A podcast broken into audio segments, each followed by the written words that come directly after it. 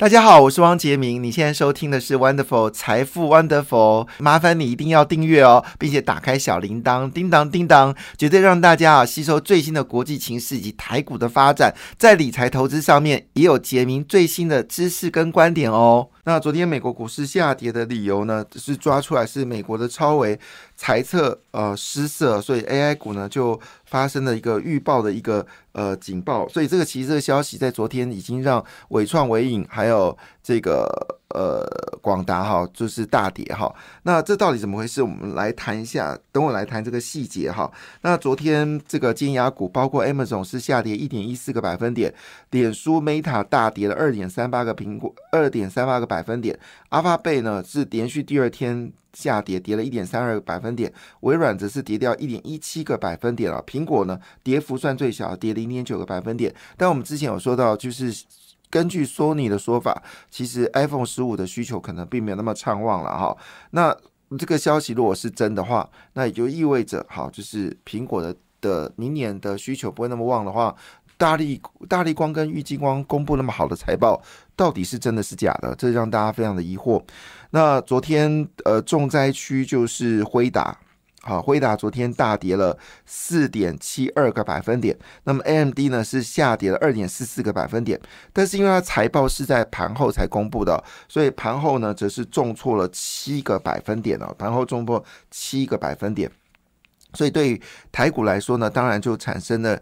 影响哦，那另外就是对于大家所关心的哈，台积电，台积电跌幅反而倒是没有很剧烈哦。昨天台积电蛮稳的，只跌了零点五四个百分点。日月光呢反而是上涨的，涨了零点五三个百分点。那日月光交出了七月份的财报，创下了历史新高。好，并没有想象那么悲观，而是更好。那么联电的 ADR 呢，则是跌掉零点四二个百分点。那到底昨天的 MD 的状况会不会影响到台湾股市呢？好，可能大家所在乎的事情嘛，哈。那报纸是写的很恐怖了，哈，内标题很恐怖，但内容呢，我觉得大家已经有过度的解读，哈。来，我问大家一个数字，哈，呃。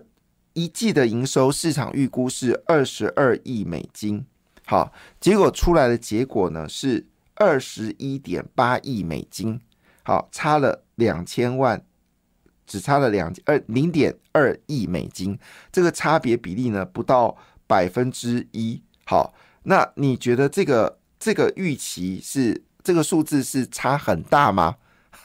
是差很大吗？差到说要整个机这个 AI 事业就没有未来，AI 股票就要重挫吗？我觉得还好哎。好，那你觉得那你会说那还是不如预期啊？预期是二十二亿啊，你出来结果就二十点二十一点八亿啊，不是不是二十二点八亿啊？好，那我们再看这个数字，来，超维公布上季营收年增率是高达是达到三十三个百分点，三十三百分点。OK 吧，好，那当然，最后得到理由是什么？不对，不对，不对，因为超伟你股票已经涨四十个百分点了，那营收呢只剩下三十三个百分点，不通。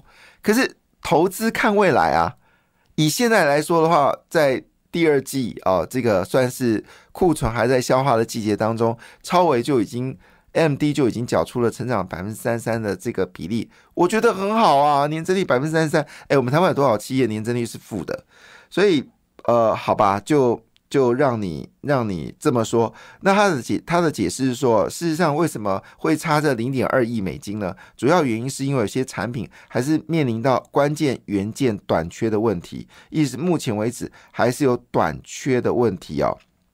好，那我们都知道呢，华泰之前大涨，它有两个两个重磅消息嘛。其中一个消息呢，就是它拿到超微订单嘛，哈。另外一个消息好像是介入一个新的产业，我记不得了哈。那也让华泰大涨。那现在就说啊，糟糕了，新唐啊、博智啊、优群、华泰呢，好，他们是给美国超微的零组件的公司呢，很可能会有机会大跌，哈。好，所以。我觉得这件消息是这样，涨多之后呢，你总是会让大家觉得呃受到一些影响啊，那真的很惨哦。那伟创昨天单日市值蒸发了两千五百五十六亿元，广达被蒸发了两千一百二十四亿元哦，紫光市值呢，这两家公司呢，因为这个消息呢，就少了四千六百亿。可是我的解读也还好吧，人家也交出年增三十三帕，而且与市场预期只差了零点二亿美金。那第三季补回来就好了没？好，但是呢，坏消息不是只有这一件哦。第二坏消息呢，台积电八寸晶圆厂传出。大降价哈，那当然这两个消息呢是由业界评估的啦。好，那事实到底是真的假的，也没有人知道，因为台积电呢，他说我们没有做任何的报道。好，到底是到底是呃哪个讯息出来呢？野生证据呢就为此做了一个具体的报，做具这个做了一个报告分析，说呢台积电为了与世界先进啊。主要是因为全球类比 IC 龙头及元件大厂得以进行考量市场不佳，在电源供应器 IC 部分大降价，那么打响全球晶片价格的战鼓，冲击两两边的相关市场盛巨哦，就是得以降价。那德仪主要是做类比 IC 的这个呃晶片嘛，哈，那当然对于台湾来说是产生影响。可是我前阵子哦才看到我们的这些类比 IC 的这个晶片呢，受到中国需求呢，呃，价格有上涨哎，所以到底哪则新闻是真，哪则新闻是假？坦白讲，现在你很难说清楚哦。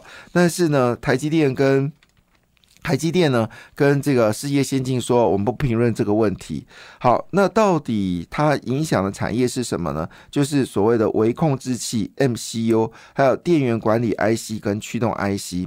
那驱动 IC，我想到就是联咏。好，那联勇呢也确实说，他们的财报呢可能不如预期，但下半年呢接下来会稳定增长，所以有那么一点点好像有点相似哦。那我们就继续看，就是那既然不管怎么样了，那你就最近呢就避开微控制器、电源管理 IC 跟驱动 IC 的股票。可是呃，如果你问我是不是？要获利险中求呢？我看到这消息，反而大鼓励大家要去买联勇、瑞玉哈。好，反而建议大家在利空的时候、大跌的时候买进，因为趋势来看呢，基本上全球经济只会越来越好，不会越来越差了哈。这个是应该是确定的事情了。好，我们大家预估预计九月份我们的出口就会转正了哈。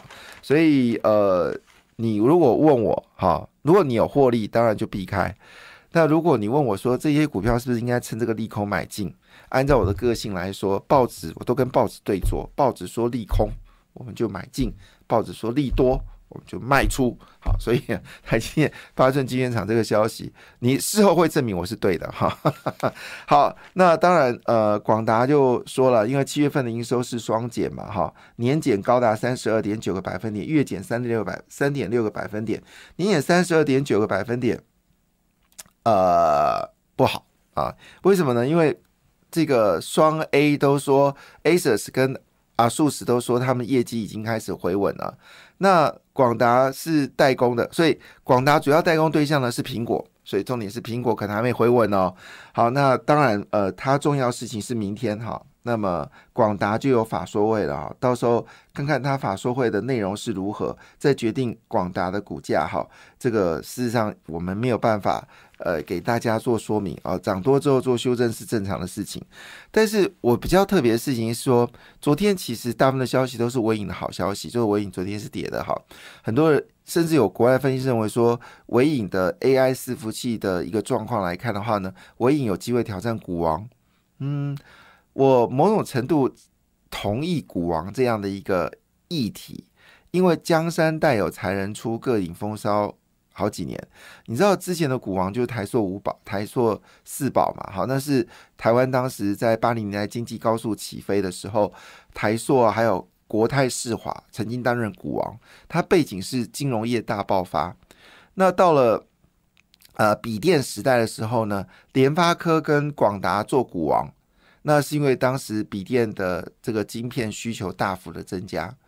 那到了这个苹果的时代呢？好，那是由大力光做股王。好，因为当时一颗苹果救台湾，大力光做股王。那现在呢是什么？现在是 AI 的时代。那 AI 时代当然一定要跟 AI 相关的产业做股王嘛，合理吧？好，合理啊，这个这个议题应该是很合理嘛啊。所以换个角度来说。未来的股王应该是跟 AI 有关。那如果是这样的话呢，就是世星 KY 喽，要不然就是微影喽。好，所以这个逻辑应该是对的。AI 是趋势，这个毋庸置疑，不会因为最近美超超维只是跟预期的获利减少减少零点二个百分点，叫做叫做市场失望。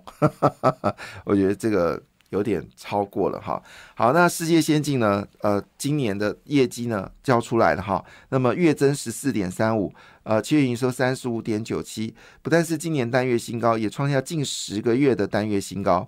那公司表示呢，受到大面板驱动 IC 订单增加，哇哦！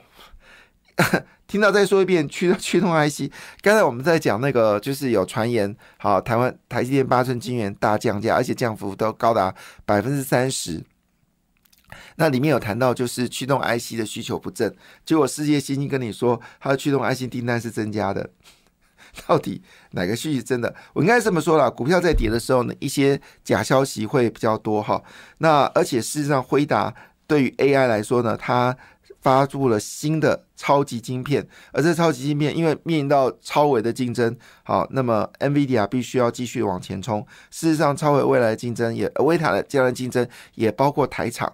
台湾也有 IC 设计公司也研发出成功的 AI 晶片哦，所以到底将来谁是赢家很难说。所以呢，辉达必须要立刻提出更多的一个建议。那辉达呢，最近又提出了新的三个新的呃显显显示卡，好分会。分为 RTS 五千、RTS 四千五跟 RTS 四千了，那也就意味着说整个板卡的需求有在增加，所以维新跟技嘉呢也最近交出了不错的成绩单哈。好，这是我们看到的，就是坏消息背后代表是好消息，但好消息背后呢有时候代表是利多出境，好，这是大家必须要留意的哈。那我还是比较注意的是普瑞。